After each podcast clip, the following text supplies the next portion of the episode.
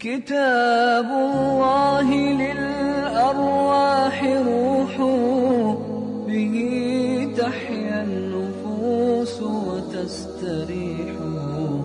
كتاب الله للأرواح روح به تحيا النفوس وتستريح.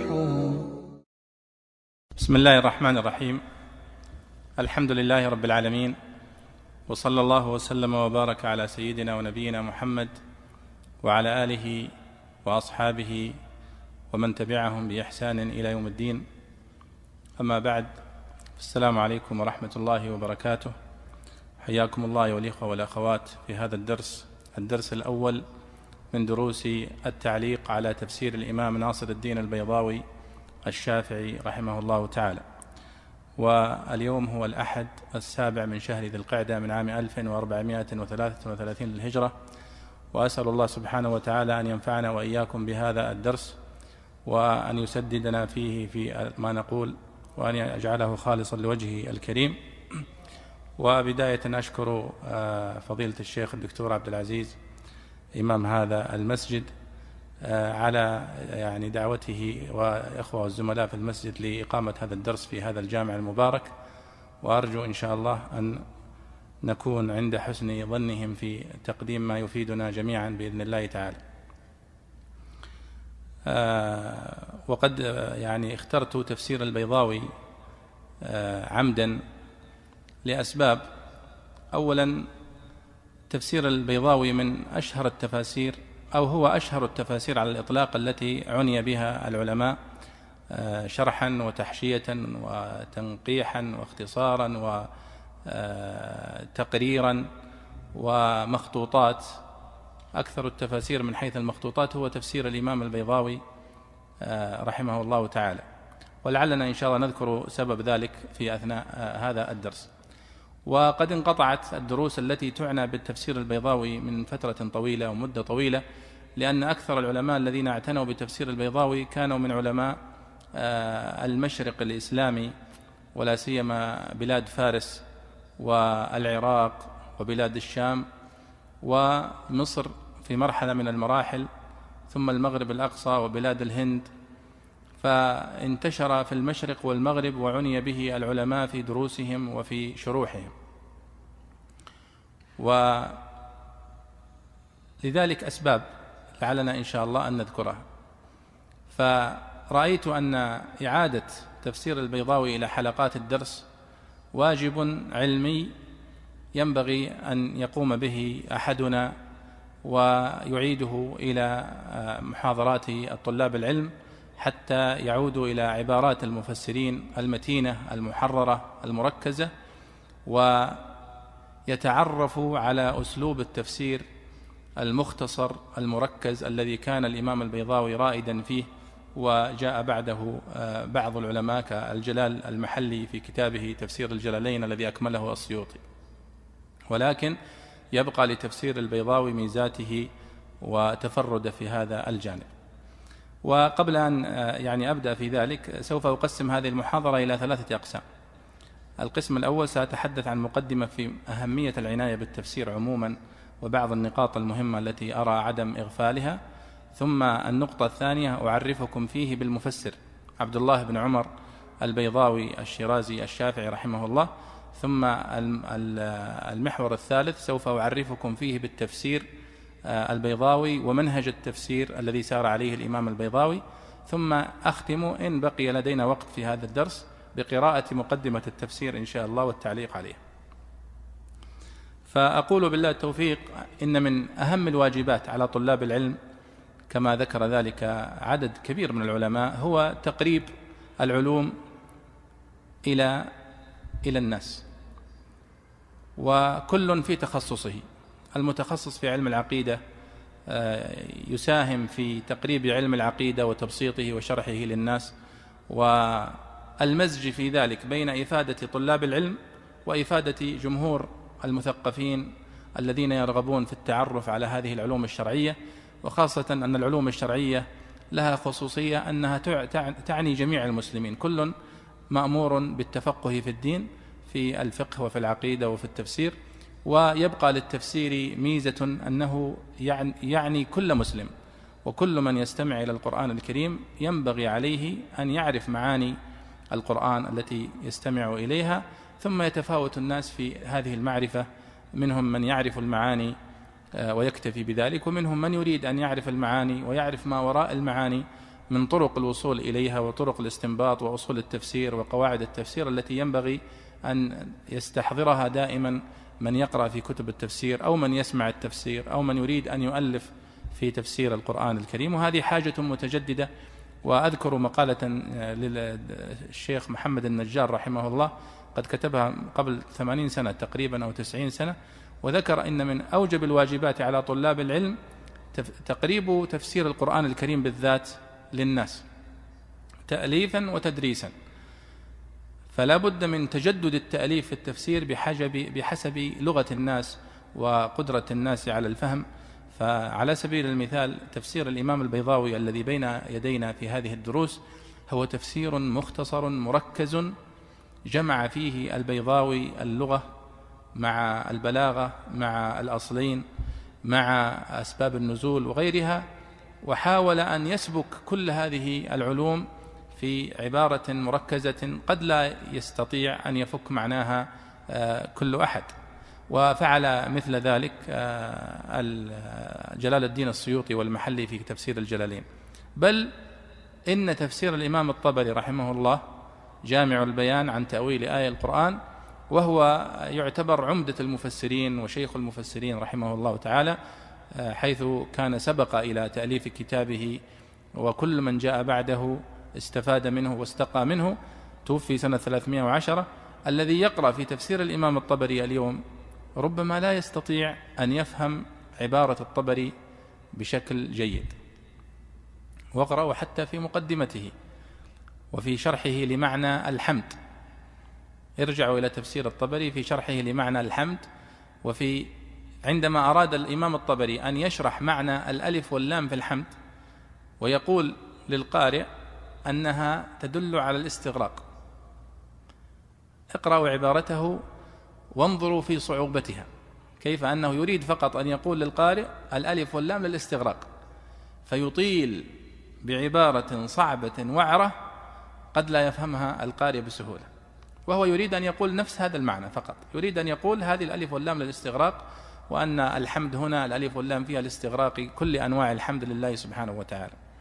ولذلك تتجدد الحاجة إلى تصنيفات في التفسير تقرب للناس هذه المعاني. أضف إلى ذلك مسألة أخرى وهي أن علم التفسير كتب فيه العلماء من عهد ابن عباس إلى اليوم.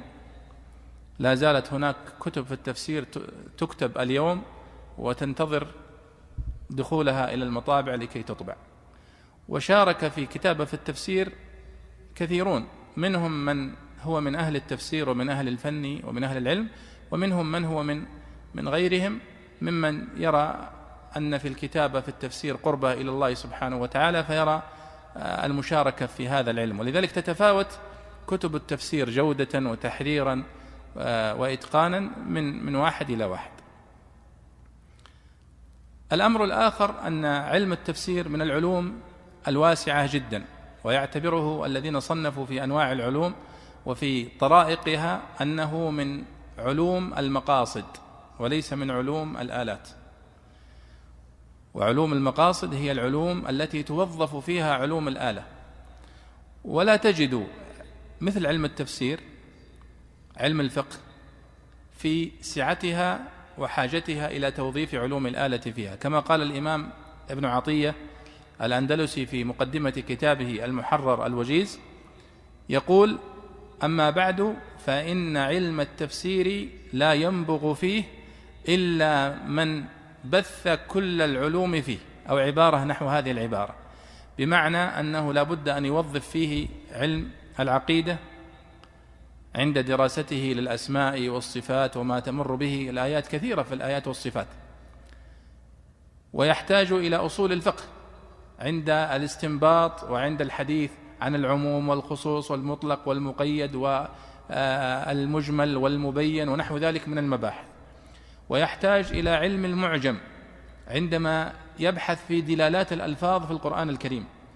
وقد كتب فيه العلماء كتب غريب القرآن الكريم وهي كثيرة جدا وهي المادة الأولية لكتب التفسير. شارك فيها أهل اللغة وشارك فيها غيرهم.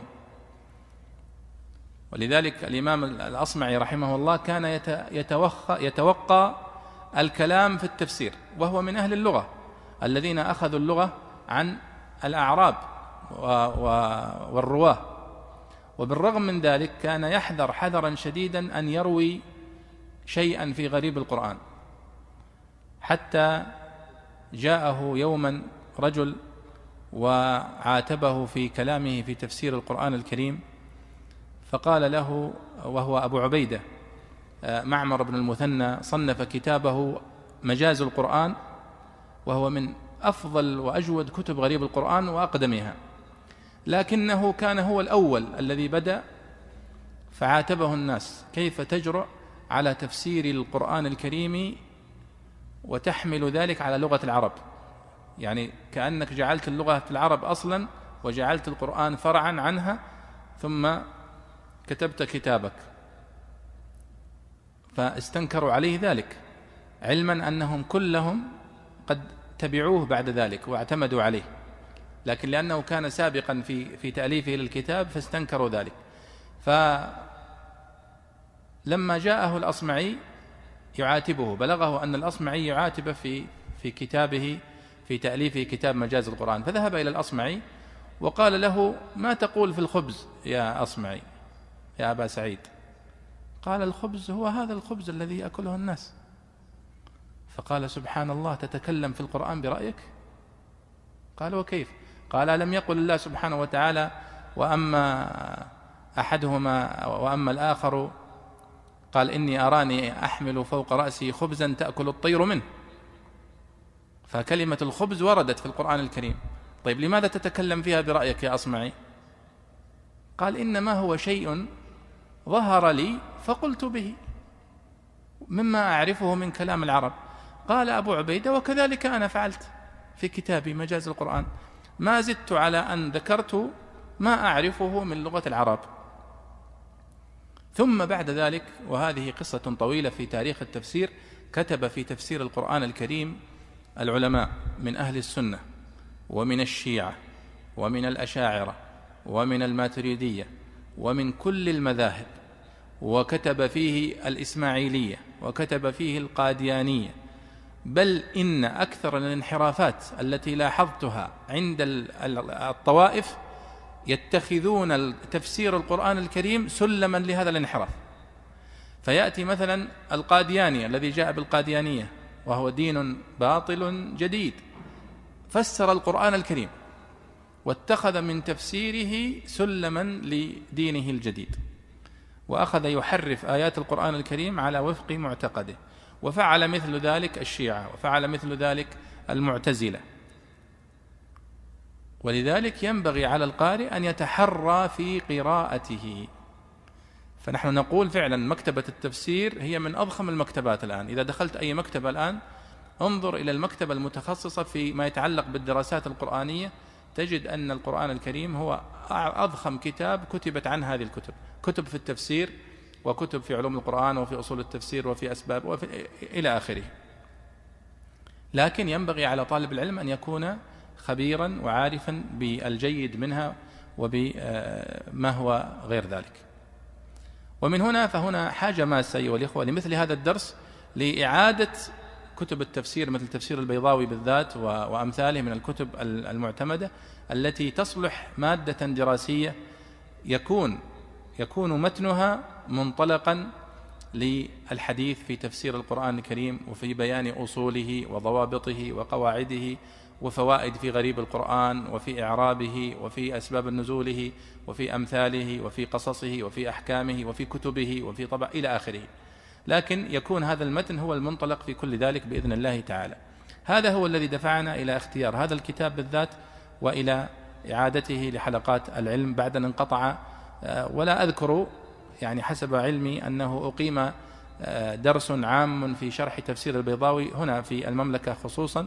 هناك عناية به وإن كانت قليلة في بعض نواحي العراق في تركيا في على يعني ضعف في ربما في مصر بعد أن كان هو الغالب على كل المعاهد الدراسية في زمانه.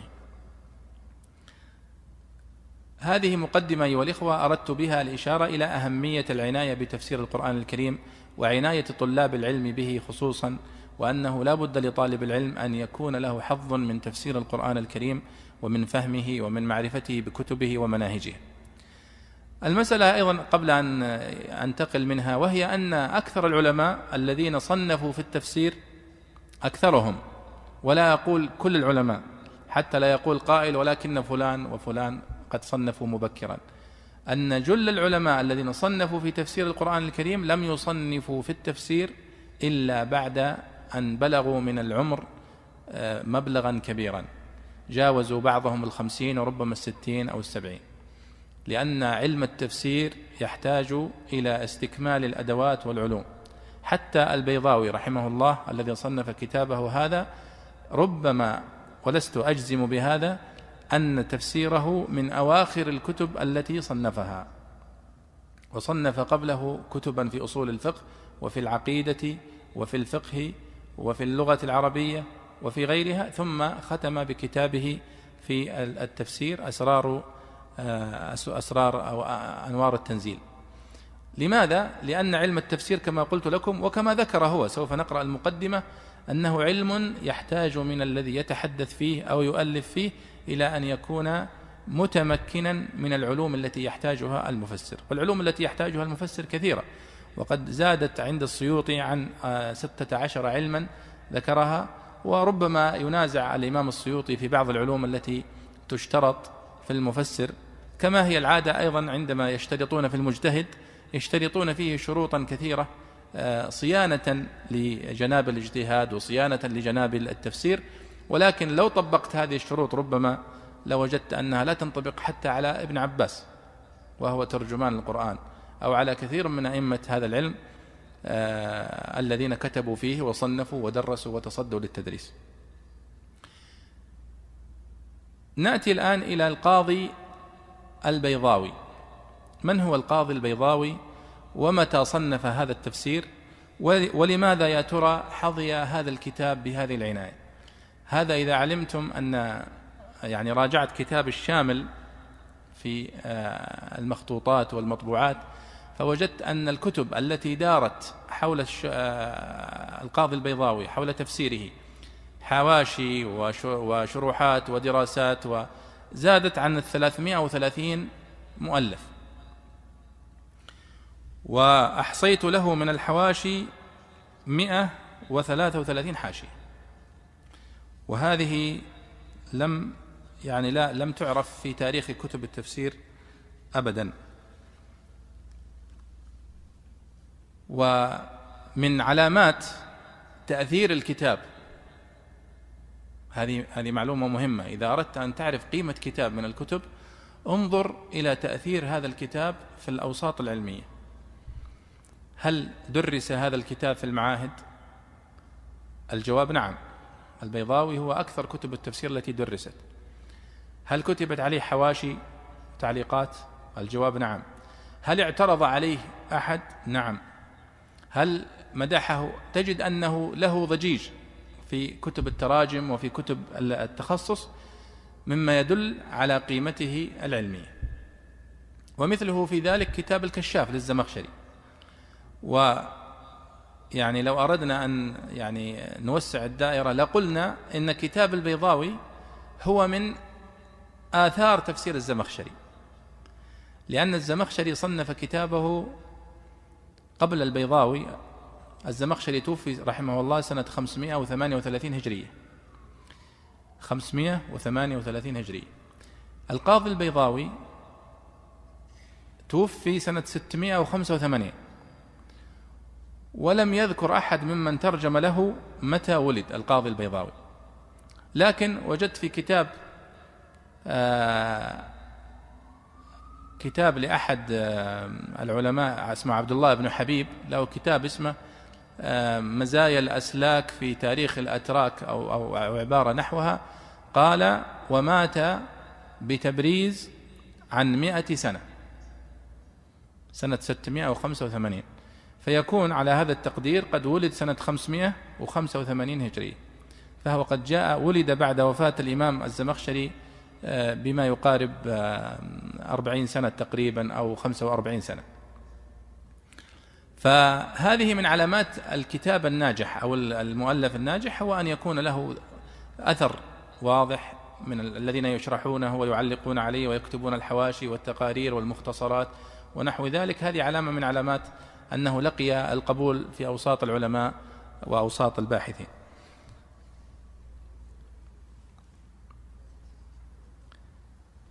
طبعا كتاب البيضاوي لما صنفه رحمه الله سنة آه، كما أقدر والله أعلم أنه صنفه بعد أن استقر في تبريز وهو مات في تبريز سنة 685 وقد انتقل إليها سنة 650 هجرية.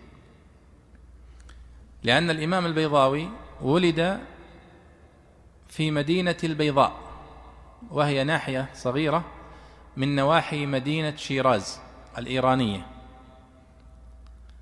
ونشأ في هذه المدينة الصغيرة وهي مدينة البيضاء. ثم انتقل به والده عمر لأن اسم البيضاوي رحمه الله اسمه عبد الله ابن عمر ابن محمد ابن علي البيضاوي وهو مشهور في كتب التراجم بقاضي القضاة ناصر الدين البيضاوي. وقاضي القضاة منصب آه، كان يعني ولا زال في بعض الدول الإسلامية. قاضي القضاة أشبه ما يكون ب يعني رئيس المجلس القضاء الأعلى آه، اليوم عندنا هنا أو رئيس يعني القضاة. فتولى هذا المنصب عندما ذهب إلى تبريز في أواخر حياته ووالده من قبله تولى هذا المنصب وجده تولى هذا المنصب. فهو من أسرة علمية عريقة في العلم وفي الفقه وفي الفتوى ولذلك تربى في كنف والده بعد أن انتقل من مدينة البيضاء الصغيرة إلى حاضرة تلك الناحية وهي تقع في جنوب شرق إيران. اليوم مدينة شيراز تقع في جنوب شرق إيران. مدينة حاضرة من حواضر العلم. منها الإمام الشيرازي صاحب كتاب اللمعة في أصول الفقه و... وقد نسب إليها إلى إلى مدينة البيضاء. عدد من العلماء الفقهاء والمحدثين آه، سبقوا الإمام البيضاوي مثل أبي بكر البيضاوي. وقد وجدت أن بعض المترجمين يخلط بين أبي بكر البيضاوي وبين ناصر الدين البيضاوي صاحب التفسير. فلما ولد الإمام البيضاوي في هذه المرحلة كانت مرحلة مليئة بالاضطرابات. اجتاح التتار مدينة شيراز والبيضاء وما حولها ومدن فارس عدة مرات وكانت يعني مرحلة من المراحل العصيبة في تاريخ الأمة الإسلامية في ذلك الوقت سنة 585 و90 و600 610 و20 يعني في الوقت الذي كان فيه الإمام البيضاوي في شبابه كانت فتنة التتار في أوجها. حتى قضي عليهم في معركة عين جالوت كما هو معروف سنة 658 هجرية وسنة 658 هجرية تلاحظون أصبح الإمام البيضاوي آه، كهلا في هذه المرحلة فعاصر تلك الأحداث الصعبة. ولذلك يرجع بعض الباحثين عدم تحديد سنة ولادة البيضاوي إلى هذه الاضطرابات التي كانت في في ذلك الوقت من آثار غزو التتار المتكرر لبلاد العالم الإسلامي. فلما انتقل إلى مدينة شيراز بدأ يطلب العلم على مشايخها فبعد أن كان طلب العلم على والده في الفقه ابتداء. ولذلك ذكر في كتابه آه، له كتاب آه، مشهور حققه الدكتور آه، علي القره داغي اسمه الغاية القصوى. نعم. الغاية القصوى في دراية الفتوى. هذا كتاب قيم من كتب البيضاوي كتاب في الفقه. فذكر في مقدمته أنه أخذ الفقه على والده وذكر إسناده الذي أخذ به هذه الكتب التي آه، كانت مصادر له في كتابه الغاية القصوى. وبالمناسبة الإمام البيضاوي من العلماء الذين رزقوا حظا في التصنيف. لأن هناك كتب كثيرة موجودة ترى مخطوطة ولكن ليست لم يعني لم تجد حظا عند العلماء ولذلك فقدت نسخها. بل هناك هناك مصنفات مشهور يعني يذكرها المترجمون وعدد مجلداتها كبير ولكن لم تحظى بالعناية ولم ينسخها النساخ ولذلك فقدت. آه الإمام البيضاوي من هذا النوع الذي رزق حظا في تصنيف المصنفات ولذلك لقيت عناية من العلماء. فصنف كتابه في التفسير ولقي عناية كبيرة جدا. وصنف كتابا مشهورا جدا في أصول الفقه اسمه المنهاج في أصول الفقه. كتاب المنهاج في أصول الفقه يكاد يكون من أشهر كتب آه، أصول الفقه. وعليه حواشي كثيرة وعليه شرح للسبكي الإبهاج شرح المنهاج. لتاج الدين السبكي وغيره والإسنوي له عليه أيضا حاشية مشهورة آه، تنقيح الفصول على منهاج الأصول وهو من أكثر كتب الأصول مخطوطات كتاب المنهاج. والذي صنفه هو الإمام ناصر الدين البيضاوي أيضا. فكتبه محررة يعتني فيها بالعبارة ويعتني فيها بلغته ويدقق فيها ولذلك يعتني بها العلماء شرحا وتقريرا وحواشي بعده. آه لما يعني بلغ الإمام البيضاوي رحمه الله يعني سنا تصدى فيها للتأليف والتدريس ووالده ما زال على قيد الحياة في مدينة شيراز أخذ عن علمائها وتفقه بهم. ثم لما انتقل بعد ذلك إلى تبريز بعد سنة 650 هجرية على افتراض أنه قد ولد سنة 585 كما قلنا أو دعونا نقول 590 أو بالكثير 600 فيكون قد انتقل وعمره فوق الخمسين إلى مدينة تبريز وبقي فيها فيها حتى توفي سنة 685 ويذكرون قصة طريفة لدخوله مدينة تبريز ولم يكن معروفا لم يكن أحد يعرفه وكان قد بلغ من العلم وكتب عدة مصنفات إلا أنه لم يكتب التفسير بعد. فدخل على حلقة من حلق العلم في تبريز وكانت حلقة مشهودة وفيها يعني كبار طلبة العلم. فإذا بالشيخ يسأل سؤالا يقول الذي يستطيع أن يجيب على هذا السؤال سأعطيه كذا وكذا. فلم يستطع أحد أن يرفع يده وكان البيضاوي في طرف الحلقة. فقال الذي يستطيع أن يعيد لي سؤالي فقط. كان السؤال يبدو أن السؤال صعب ما في علم الكلام أو نحو ذلك. الذي يريد يستطيع أن يعيد السؤال الذي طرحته سأعطيه الجائزة. فقال الإمام البيضاوي أراد أن يتكلم ولم يكن أحد يعرفه طبعا. قال قال له الشيخ قبل أن تجيب على السؤال أعد السؤال. قال هل تريد أن أعيده لك بلفظه أم بمعناه؟ فشعر أن في التحدي فقال أعده بلفظه. فأعاده البيضاوي بلفظه. وبين ما فيه من دقائق المعاني وبين للشيخ خللا في السؤال. فيعني طبعا لا شك أنه حاز على إعجاب الشيخ والحضور لكنه لم يترك الأمر ينتهي عند هذا الحد بل قال للشيخ أنا سأسألك سؤالا ويعني أتحداك أن تجيب عليه. فسأل سؤالا لم يستطع الشيخ أن يجيب عليه. قالوا فلما انتشرت طبعا هذه القصة ودعاه الملك آه، وكانت تلك ربما يعني لا أقدر ربما أنهم كانت دولة البويهيين أو أو بقاياهم. فلما يعني على صيته بسبب هذه الحادثة ولي منصب قاضي القضاة في تبريز في تلك المرحلة. ثم عزل عنها لقصة حدثت له فتفرغ للتصنيف وألف كتابه أنوار التنزيل وأسرار التأويل في التفسير. فهو صنفه في هذه المرحلة من حياته بعد أن عزل من القضاء وبعد أن استقر في تبريز وتوفي بها بعد ذلك. آه كما قلت لكم هناك يعني اختلاف في وفاة الإمام البيضاوي. منهم من يقول 685 ومنهم من يقول 691 ومنهم من يقول 719 لكن أكثر من ترجم له ذكر أنه توفي سنة 685 مثل الصفدي في كتابه الوافي بالوفيات ابن كثير في البداية والنهاية وغيرهم. ولذلك يرجح والله أعلم هذا التاريخ أنه توفي سنة 685 وإن كان الاختلاف كما قلت لكم آه، موجودا. آه، تلامذته ليسوا كثيرين وكذلك مشايخه لكن برزت آه، مواهب الإمام البيضاوي رحمه الله في مؤلفاته.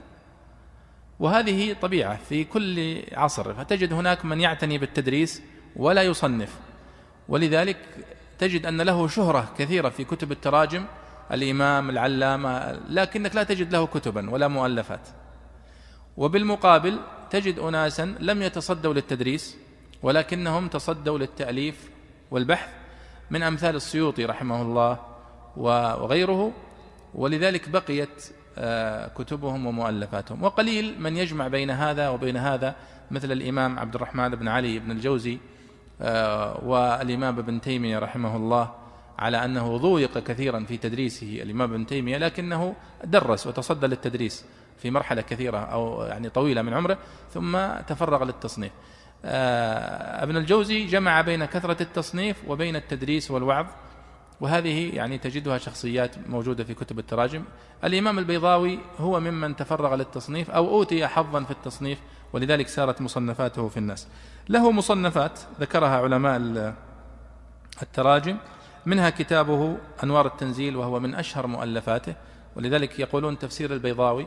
وتجد في في ترجمته آه، البيضاوي صاحب التفسير.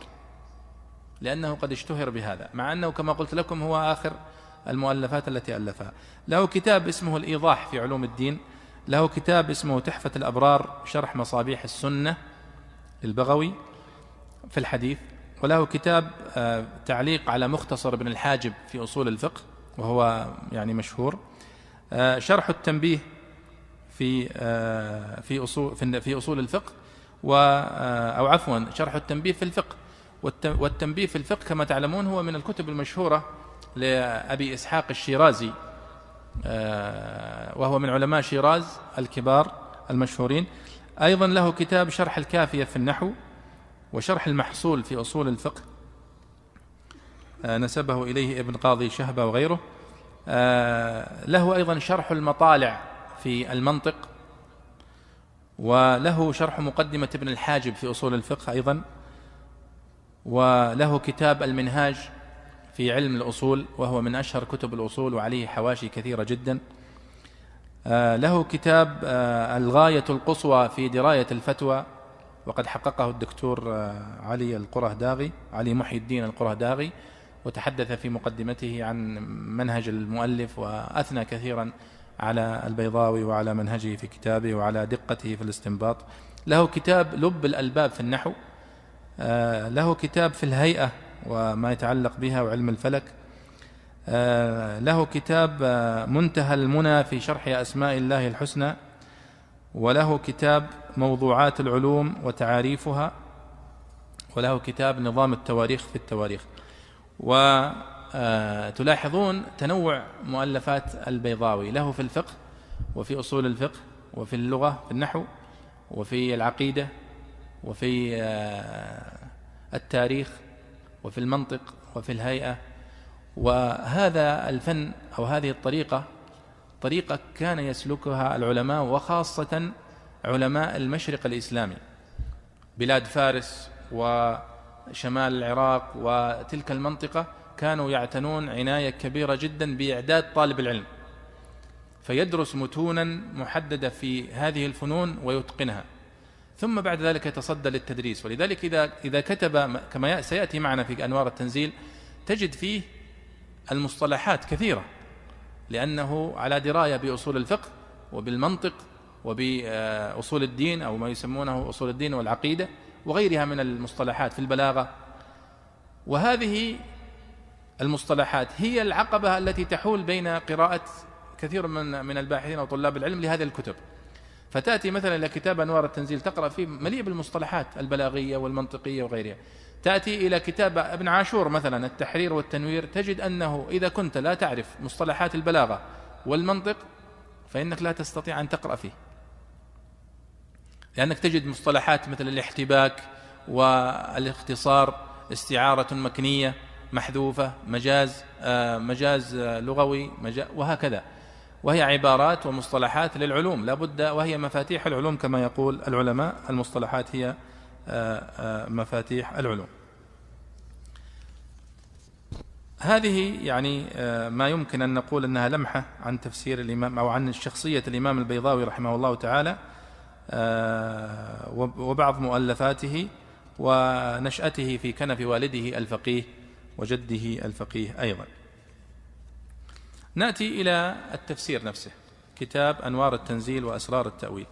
قلت لكم هذا التفسير صنف بعد أن انتقل البيضاوي إلى إلى مدينة تبريز وعزل من القضاء فتفرغ للتأليف وذكر في مقدمته آه، عبارة ولعلنا يعني نأخذ بس هذه العبارة, العبارة. يقول آه، ولطالما أحدث نفسي أن أصنف في هذا الفن كتابا يحتوي على صفوة ما بلغني من عظماء الصحابة وعلماء التابعين ومن دونهم من السلف الصالحين وينطوي على نكت بارعة ولطائف رائعة استنبطتها أنا ومن قبلي من أفاضل المتأخرين وأماثل المحققين ويعرب عن وجوه القراءات المعزية إلى الأئمة الثمانية المشهورين والشواذ المروية عن القراء المعتبرين. إلا أن قصور بضاعتي يثبطني عن الإقدام ويمنعني عن الانتصاب في هذا المقام. حتى سنح لي بعد الاستخارة ما صمم به عزمي على الشروع فيما أردته والإتيان بما قصدته ناويا أن أسميه بعد أن أتممه أنوار التنزيل وأسرار التأويل. فهو كان يحدث نفسه بتأليف هذا الكتاب من مبكرا ولكن كان ينتظر حتى تكتمل آلته ويبدأ في التصنيف. ومثله هو الإمام الطبري رحمه الله. تذكرون في مقدمة الإمام الطبري؟ أو عفوا وذكر في المقدمة إشارة لكنه التفصيل موجود في ترجمته في كتابه في ترجمته في معجم الأدباء لياقوت الحموي وغيره. يقول في الترجمة أنه يحدث نفسه بتأليف التفسير منذ أن كان في ربما في العاشرة أو في الحادي عشرة من عمره. وكان يتوق إلى أنه يؤلف كتابا في التفسير الإمام الطبري. لكن متى ألف الكتاب؟ ألفه سنة مئتين وتقريبا مئتين وثلاثة وسبعين أو مئتين واثنين وسبعين من الهجرة. بعد أن كان عمره في ذلك الوقت قد جاوز السبعين. أو عفوا يعني قارب السبعين ربما بين الستين والسبعين. والإمام الطبري كما تعلمون رجل من أئمة الإسلام انقطع للعلم تماما انقطع للعلم انقطاعا تاما لدرجة أنه لم يتزوج كما تعلمون الإمام الطبري. ولذلك ترجم له من كتب في العلماء العزاب الذين آثروا العلم على الزواج كما يقول.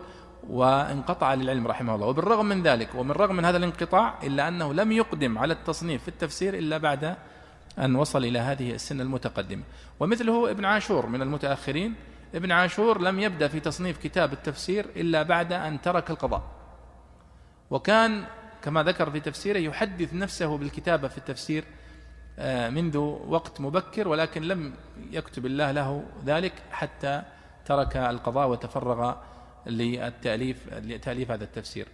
وقد يخرج من هذا العموم الذي ذكرته لكم في أنه لا يؤلف العلماء في التفسير إلا في وقت متأخر الإمام ابن عطية. ابن عطية في كتاب المحرر الوجيز بدأ في تصنيف كتابه وهو شاب ربما في العشرينات أو في ما يقارب الثلاثين. وكان والده على قيد الحياة وهو يصنف في تفسيره. لكنه لم يخرجه للناس إلا بعد أن كبر. جدا. وكان طيلة هذه السنوات يكتب في هذا التفسير. ولذلك تجد في بعض المواضع من تفسيره يقول قال أبي حفظه الله. وفي بعض المواضع قال أبي رحمه الله. ويذكرون في ترجمة والده أنه كان إذا عرض له معنى دقيق في التفسير أو معنى لطيف ربما يوقظ ابنه من النوم ويقول يا عبد الحق اكتب هذا في تفسيرك. ضع هذه المعلومة في تفسيرك. ولذلك تجدون في تفسير ابن عطية قال أبي رحمه الله وهذا مما أفاده الوالد آه، إلى آخره. فابن عطية يعني بدأ مبكرا واستمر في التأليف. ومثله الألوسي صاحب كتاب روح المعاني. فأقدر والله أعلم بعد أن درست منهجه أنه ألف تفسيره وهو في التاسع والعشرين من عمره تقريبا. وكما تعلمون كتاب روح المعاني من كتب التفسير العميقة الموسعة. تفسير الإمام البيضاوي ومن أجود ما قرأت له في في في ذكر البيئة التي آه، كتب فيها البيضاوي تفسيره هو الشيخ الفاضل بن عاشور آه، رحمه الله تعالى في كتابه آه، التفسير ورجاله. هذا التفسير هذا الكتاب ذكر فيه كلاما جميلا عندما تحدث عن تفسير البيضاوي. وقال إن البيضاوي رحمه الله ناشئا على تلك الطريقة الفقهية. يقصد يقول آه، أن التفسير إلى وقت البيضاوي رحمه الله كان يتنازعه الفقهاء آه، يتنازعه المحدثون وأصحاب الأثر.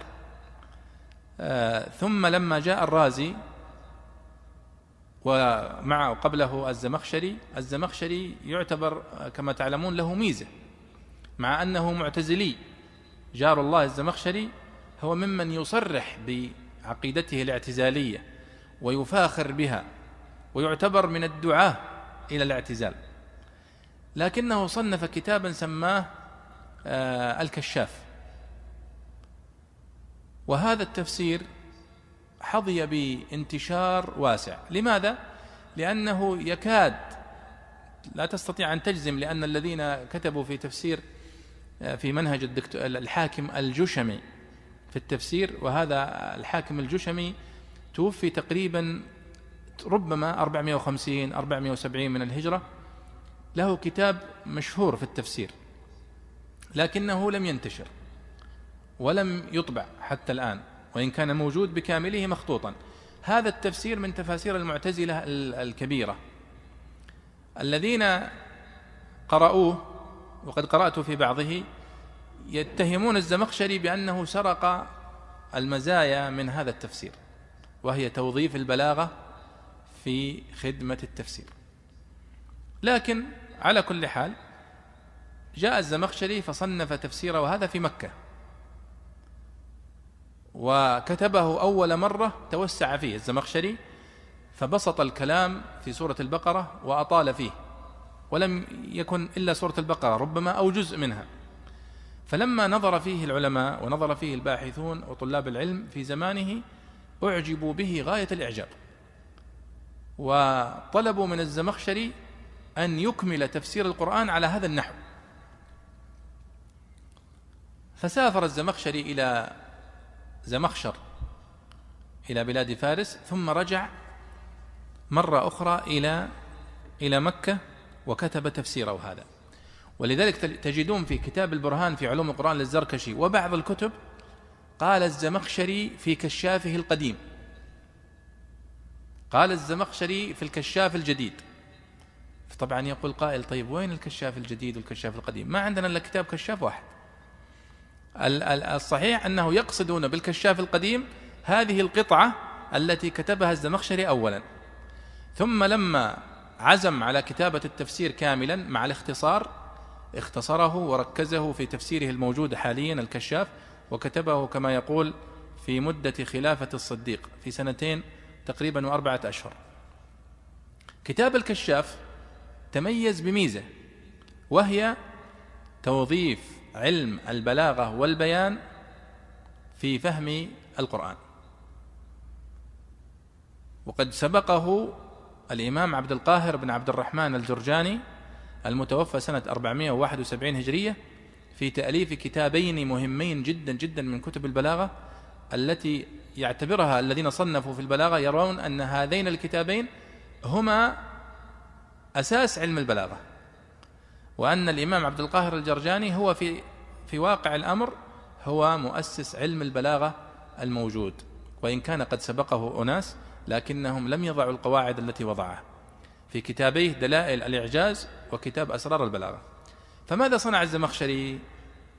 جاء الزمخشري بعد أن كتب عبد القاهر الجرجاني كتاب الكتابين ووصل فيها إلى ما يسميه علماء البلاغة نظرية النظم وأن سر إعجاز القرآن الكريم هو نظمه وبلاغته وبيانه. لكن عبد القاهر الجرجاني ذكر أمثلة فقط. أمثلة من القرآن الكريم وأمثلة من الحديث النبوي وأمثلة من الشعر العربي وطبق عليها هذه النظرية نظرية النظم. وماذا يقصد بنظرية النظم؟ قال هي مراعاة قواعد النحو في نظم الكلام. الفعل الفاعل الفعل والفاعل والمفعول به. فإذا حدث تقديم للمفعول به ما لماذا يكون هذا التقديم؟ ولذلك تجدون في كتب عبد القاهر الجرجاني كلام في غاية الروعة وفي غاية النفاسة في موضوع التقديم والتأخير أسرار التقديم والتأخير. وهذه بالمناسبة يا شباب هي من أهم مباحث علوم البيان والبلاغة أسرار التقديم. وستأتي معنا إن شاء الله في أضواء في في كتاب أنوار التنزيل. على سبيل المثال في قوله إياك نعبد وإياك نستعين. إياك نعبد وإياك نستعين هذه فيها تقديم للمفعول به. لماذا قدم إياك نعبد وهو مفعول به إياك على على نستعين؟ لإفادة الحصر. كما تعلمون إياك نعبد أي لا نعبد غيرك. وهذه من مباحث علم البلاغة الدقيقة. فجاء الزمخشري فوظف هذه النظرية في التفسير. ولم يذكر عبد القاهر الجرجاني إلا في موضعين تقريبا فقط.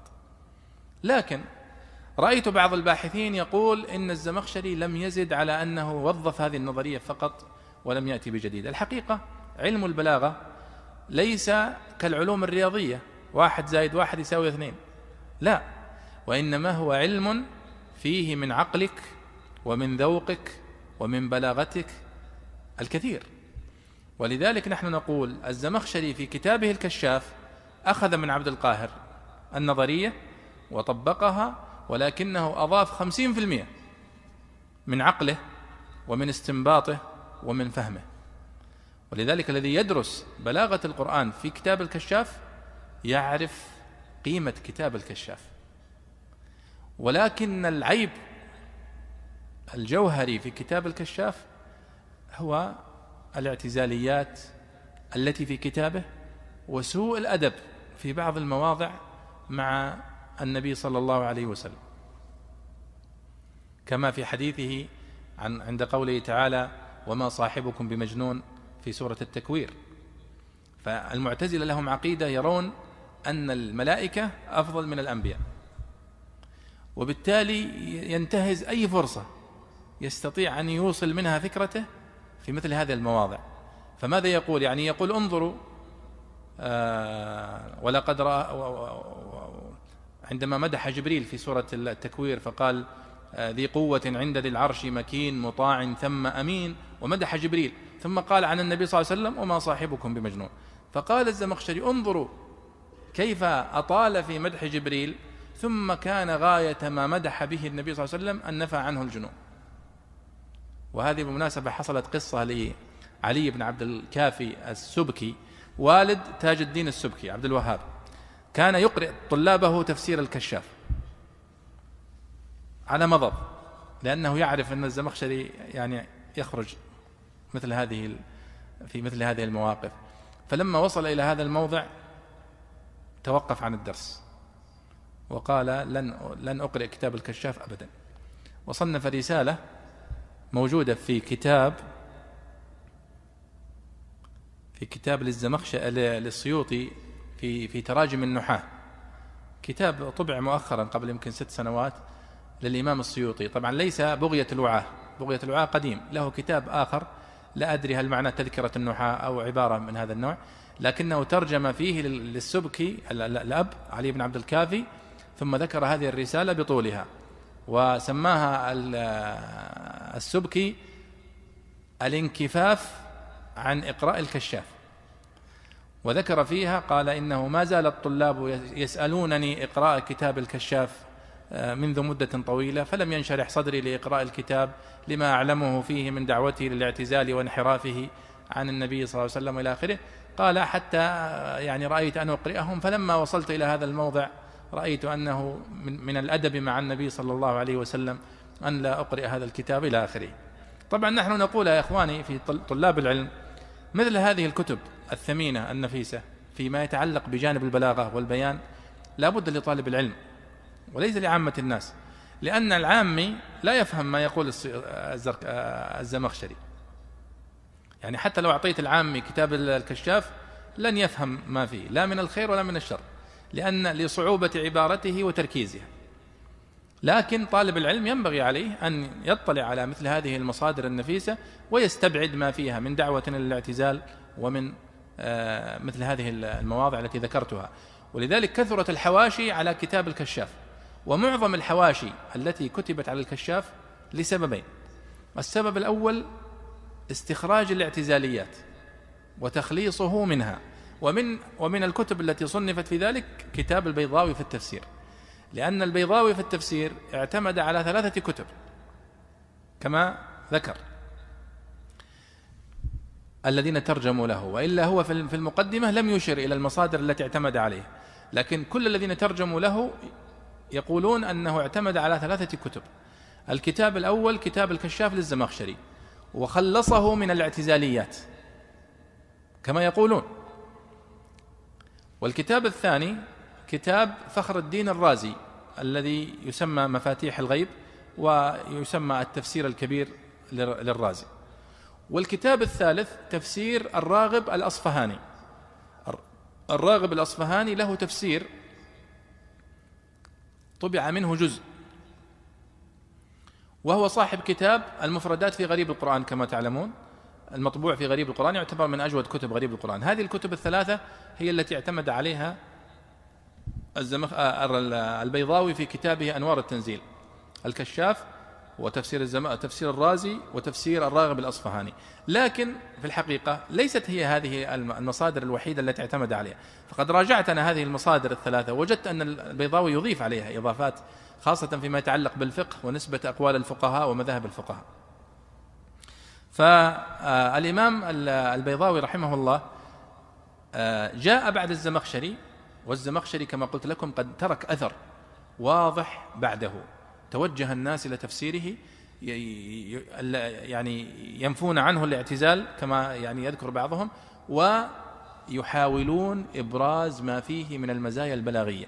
لأن الزمخشري وهذه جربتها كثيرا يذكر لك توجيها بلاغيا واستنباطا بلاغيا في نصف كلمة. قد لا تتنبه لمقصوده. لكن عندما تأتي إلى الكتب التي شرحت أو كانت حواشي عليه تجد أن العبارة القصيرة أو الكلمة التي ذكرها الزمخشري هي الأساس الذي است... يعني بنى عليه البلاغيون هذا الباب من أبواب البلاغ. وهذه تمر كثيرا خاصة في أول القرآن مثلا عند قوله مثلهم كمثل الذي استوقد نارا فلما أضاءت ما حوله وتحليل هذا المثل المثل الناري والمثل المائي كما ذكره ابن القيم. الزمخشري له إشارات. الذي يعزف عن تفسير الزمخشري ويرى أنه معتزلي معتزلي كلما ذكرنا الزمخشري قال هذا داعية اعتزال وهذا مبتدع ويفوته خير كثير. في مثل هذه المعلومات التي غير ليست موجودة في تفسير ابن كثير ولا تفسير الطبري ولا تفسير آه، الشنقيطي ولا التفاسير المشهورة لأهل السنة. وهذا إذا علمنا أن تفسير البيضاوي رحمه الله هو من التفاسير الأشعرية لأن البيضاوي نشأ في بيئة أشعرية فهو ممن يؤول الصفات على مذهب الأشاعرة أو متأخري الأشاعرة. ولذلك نحن بإذن الله سوف ننبه إلى هذا أثناء قراءتنا لهذا التفسير بإذن الله تعالى. يقول آه ابن عاشور وهي عبارات جميلة يقول كان المنهج المتبع في تصنيف البيضاوي والأسلوب المحتذى في تحريره هما المنهج والأسلوب اللذين جرى عليهما مصطلح التآليف العلمية في عامة الفنون. من أول القرن السابع من حيث الاختصار ودقة التعبير والتزام المصطلح العلمي والإشارة إلى ما يتفرع عن التعبير من معان يكتفى بحضورها في الذهن عن ذكرها ثم تؤخذ مباني لما يأتي بعدها من التعبير. فأصبح من مجموع هذه الخصائص لتفسير البيضاوي ميزة واضحة. مزجت بين طريقته ومألوف الطباع ومتعلق الميول يومئذ من طرائق شاعت في التأليف وبنيت عليها المناهج الدراسية. طبعا نحن الآن لأننا تعودنا على الكتب المختصرة أو الكتب العبار عباراتها سهلة وهذه مشكلة أصابت طلاب العلم بما يمكن أن أسميه يا دكتور عبد العزيز الكسل العقلي. وأصبح الطالب ليس لديه استعداد أن يتوقف عند عبارة لكي يراجع معناها ودلالتها وإنما يريد تفسير باللغة الصحفية الدارجة. هذه أو هذا العزوف عن هذه هذا النوع من التأليف وهذه الكتب أفقد الطالب القدرة والعمق والقدرة على تحليل العبارة ومعرفة طرائق المتقدمين في التأليف وكيفية اختصارهم. ولذلك جاء تفسير البيضاوي في مجلدين وبعضها في ثلاثة مجلدات بعض الطبعات. وبالمناسبة طبعات تفسير البيضاوي للأسف على كثرتها ليس فيها طبعة جيدة. وهو في حاجة ماسة إلى تحقيق علمي آه، يوثق العبارات وينبه فيه المحقق على بعض المواضع. يقول الطاهر بن عاشور قال وبذلك عظم صيت الكتاب وطار ذكره وأقبل الناس عليه إذ وجدوا فيه الضالة المنشودة من التفسير العلمي على الطريقة التحليلية اللفظية التي عظمت بها من قبل شهرة تفسير الكشاف. لا سيما والبيضاوي قد مشى مع تفسير الكشاف فيما يحب الناس منه وخلص أوكاد مما ينفرهم من الكشاف ويباعد بينه وبينهم على نحو آه، كما قال الأحوص واستشهد ببيت مشهور إني لأمنحك الصدود وإنني قسما إليك مع الصدود لأميل وهذه عبارة جميلة طبعا. هذا البيت مشهور للأحوص الأنصاري يا دار عاتكة التي أتعزل يقول الناس مع الكشاف كما قال الأحوص إني لأمنحك الصدود وإنني قسما إليك مع الصدود لأميل يذمونه وكلهم يرجعون إليه. تفسير الكشاف.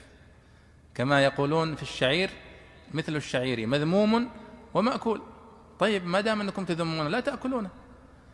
فتفسير الكشاف الكل يذمه ولكن الكل يأخذ منه ويستفيد من الجانب البلاغي فيه. فكذلك آه، هنا. قال وإنه لما, يلاحظ في هذا الصدد أن تفسير الكشاف وهذه معلومة جميلة جدا هذه يعني ذكرها الفاضل بن عاشور. طبعا الفاضل بن عاشور كما تعلمون أيها الإخوة هو ابن العلامة محمد الطاهر بن عاشور. آه، قال وإنه لما يلاحظ في هذا الصدد أن تفسير الكشاف لم يعظم رواجه ويتعلق به علماء السنة. هذا التعلق المزيج من الحب والحذر إلا في ذلك القرن السابع.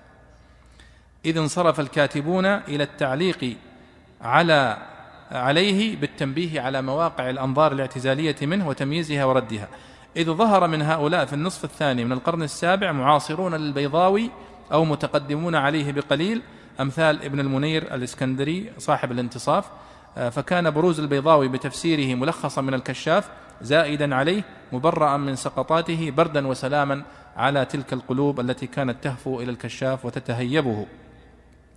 وبذلك أصبح تفسير البيضاوي منذ اشتهاره ورواجه مروجا للكشاف مدخلا إياه في معاهد وبيئات علمية لم يكن يتصل بها من قبل لأن الدارسين للبيضاوي قد تعلقوا في سبيل إتقان دراسته والوفاء بحق البيان لإشاراته والكشف عن مرامي عباراته إلى الوقوف على كلام صاحب الكشاف وتتبعه وتحليله. فأصبحت دراسة البيضاوي دراسة للكشاف بواسطة. وبذلك لم تتوفر حواشي الكشاف وهذه معلومة مهمة إلا في القرن الثامن وما بعده. يعني الحواشي التي كتبت على الكشاف لم تظهر إلا بعد أن ظهر تفسير البيضاوي وظهرت الحواشي عليه. فبدأ الناس يكتبون حواشي على الكشاف. كما هي حاشية الطيبي وغيره. ولذلك الآن تكاد لا تفهم البيضاوي إلا إذا رجعت للزمخشري ولا تفهم الزمخشري إلا إذا رجعت للبيضاوي في بعض المواضع لدقة العبارة و و و ويعني وإلغازها.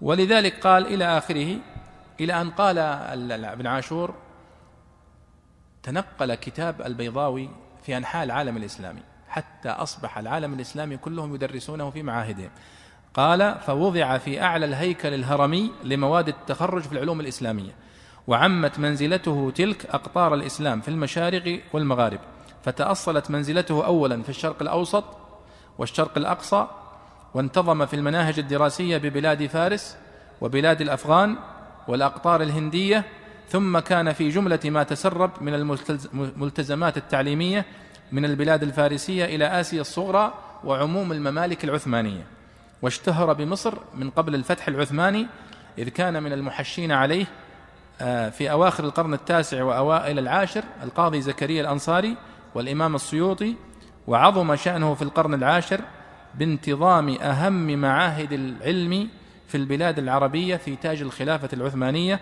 وخاصة الجامع الأزهر وجامعة الزيتونة.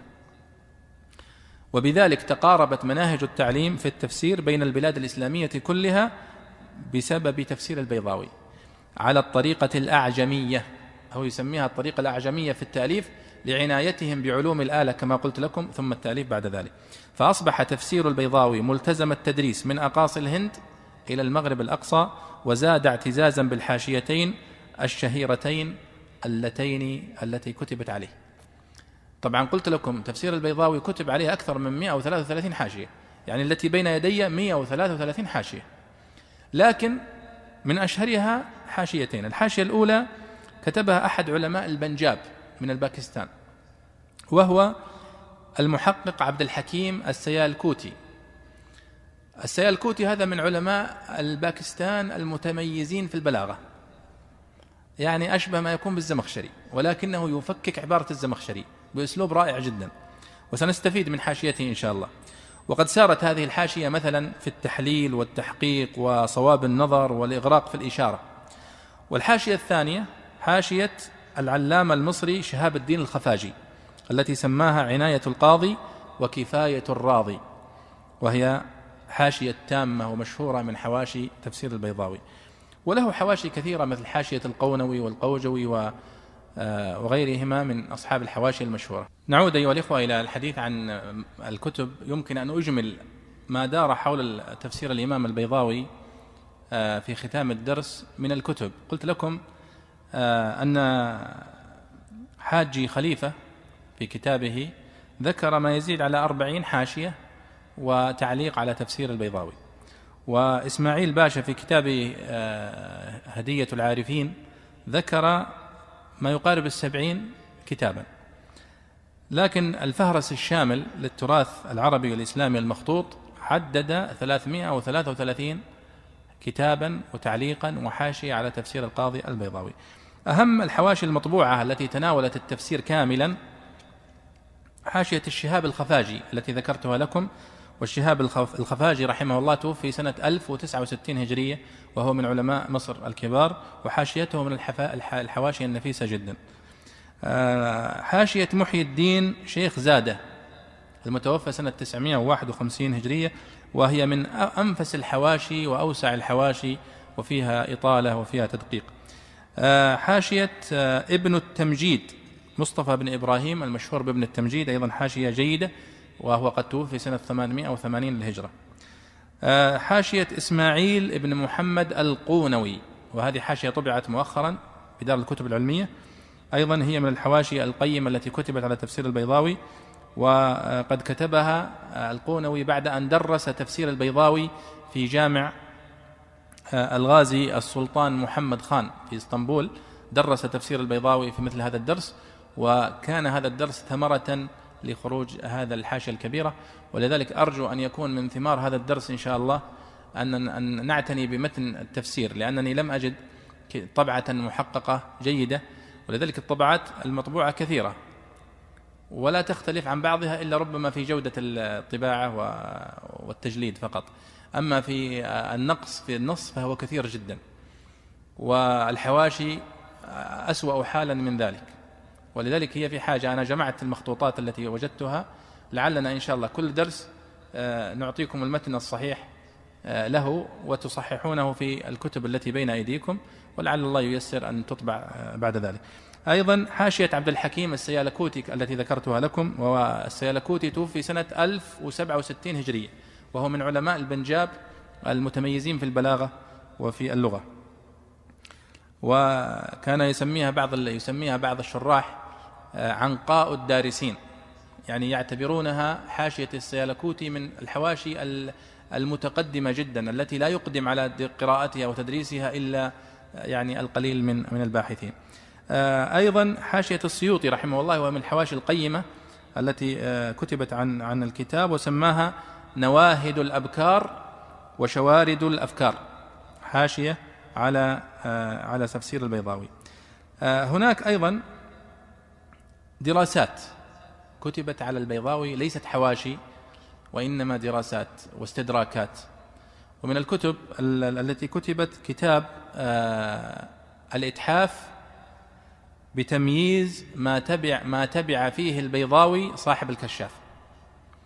الإتحاف بما تبع فيه البيضاوي صاحب الكشاف آه، لشمس الدين محمد بن يوسف الشامي المتوفى سنة 942 هجرية. والكتاب موجود آه، مخطوطا. والكتاب قيم ومفيد في مسألة أن البيضاوي أراد في تأليفه أن يستبعد الاعتزاليات التي وقع فيها الزمخشري. فهل يا ترى استطاع أن يفعل ذلك أو لا؟ شمس الدين الشامي يقول لم ينجح البيضاوي في استبعاد اعتزاليات الزمخشري كله وإنما وقع في بعضها وقد جمعه في كتابه هذا الإتحاف بتمييز ما تبع فيه البيضاوي صاحب الكشاف. ومن أبرز الأخطاء التي تابع فيها البيضاوي صاحب الكشاف خطأ شنيع يعتبر من المآخذ الكبيرة على البيضاء على الزمخشري فضلا عن الاعتزاليات هذه مسألة معروفة لكن جاء فوضع الحديث الموضوع في فضائل السور في كل التفسير. فيأتي إلى الحديث الحديث الموضوع المشهور من قرأ سورة كذا فله كذا من قرأ سورة كذا فله كذا هذا كله أحاديث مكذوبة وضعها ابن أبي مريم المقتول الذي يسمونه ابن أبي عصمة وقصته مشهورة عندما رأى الناس انصرفوا إلى المغازي وإلى التاريخ و فأراد أن يحتسب الأجر ويضع حديث في فضائل السور ويقول رأيت الناس قد انصرفوا عن التفسير فيعني أردت يعني أن أضع لهم حديثا أرغبهم في التفسير. يعني شوفوا ما شاء الله الاحتساب. طبعا وهذا لا شك أنه كما قال النبي صلى الله عليه وسلم من آه من روى حديثا أو من من كذب علي متعمدا فليتبوأ مقعده من النار. وهذا كذب عليه متعمدا. ولما قيل له في ذلك قال أنا لم أكذب عليه. أنا كذبت له. أنا أريد أن أحبب الناس في في في في التفسير وفي القرآن ونحو ذلك. ولذلك يعني هذه من الموضوعات وهذه من شر الأحاديث الموضوعة التي نبه العلماء إليها وقد ذكرها الحافظ العراقي في ألفيته عندما ذكر آه، شر الضعيف الخبر الموضوع الكذب المختلق المصنوع وكيف كان لم يجيز ذكره. لمن علم؟ ما لم يبين أمره. وأكثر الواضع فيه إذ خرج لمطلق الضعف عنا أبا الفرج. ثم نبه إلى هذا المحتسب هذا. فقال نحو أبي عصمة إذ رأى الورى زعما نأوا عن القرآن فافترى لهم حديثا في فضائل السور عن ابن عباس فبئس ما ابتكر فجاء البيضاوي وأخذ الحديث الموضوع هذا وكرره في مواضعه كله. وهذا يدلنا على ضعفه في الحديث مع جلالته في الفقه وفي الأصول إلا أنه بضاعته في الحديث ليست بتلك. وإلا لو كان عنده معرفة بعلم الحديث ما وضع هذا الحديث الموضوع وفي تفسيره كما صنع الزمخشري قبله. أيضا من الكتب التي آه، صنفت عن الكشاف أو عن تفسير البيضاوي رفع الاختلاف عن كلامي القاضي والكشاف. كتبه عبد الغني النابلسي المشهور متوفى سنة 1143 وهو تعليق كتبه صاحبه لرفع ما توهم من اختلاف وقع في فهم كلام أو عبارات القاضي البيضاوي والزمخشري قبله. أما الكتب التي اعتنت بتخريج الأحاديث التي وردت في تفسير البيضاوي فمنها كتاب للمناوي الحافظ المناوي رحمه الله عبد الرؤوف المتوفى سنة 1031 صنف كتابا سماه الفتح السماوي تخريج أحاديث البيضاوي. وهو مطبوع في ثلاثة مجلدات في دار العاصمة في الرياض عام 1420 تقريبا. وهناك أيضا تحفة الراوي في تخريج أحاديث البيضاوي لمحمد همات زادة من علماء تركيا. إتحاف الأخيار بتخريج ما في تفسير البيضاوي من الأخبار لعوض ابن محمد السقاف الحضرمي. آه، فيض الباري في تفسير أحاديث تفسير البيضاوي لعبد الله بن صبغة المدراسي من علماء الهند. آه، هذه يعني الكتب التي خدمت الجانب الحديثي في تفسير البيضاوي نبهت على الأحاديث الموضوعة التي ذكرتها لكم خاصة كتاب المناوي كتاب قيم ومحقق تحقيق جيد. آه، أيضا من الكتب التي يمكن أن نذكرها مختصر لتفسير البيضاوي. تفسير البيضاوي بطبيعته مختصر ومركز. ولكن كما تعلمون آه، التفسير التفسير كبير لأنك لابد أن تتعرض لآيات القرآن الكريم كاملة 6236 آية تحتاج منك إلى كتاب يعني يوازيها. ولذلك المختصرات الموجودة الآن في التفسير في الحقيقة هي أشبه ما تكون بمعاني الكلمات. يعني مثل التفسير الميسر الذي طبعه مجمع الملك فهد أو الكتب التي في مستواه. كلها في الحقيقة لو تقرأها هي مجرد إعادة لصياغة الآية بلغتنا. يعني كأنك تعيد صياغة الآية وتستبعد منها الإعجاز الذي فيها. وتقدمها بعبارة سهلة للناس. الحمد لله رب العالمين. يعني الحمد كله لله رب كل المخلوقات وهكذا. لكن عندما تريد أن تتحدث عن تفسير مختصر مركز لا هذا هو تفسير البيضاوي.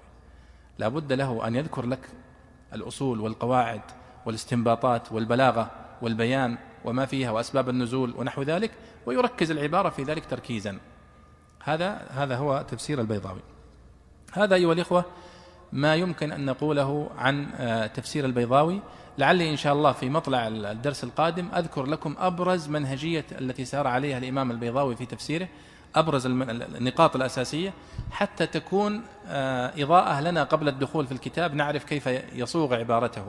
وبالمناسبة لعله يكون من فوائد هذا الدرس أيها الإخوة معرفة كيف تصاغ عبارة التفسير المختصر.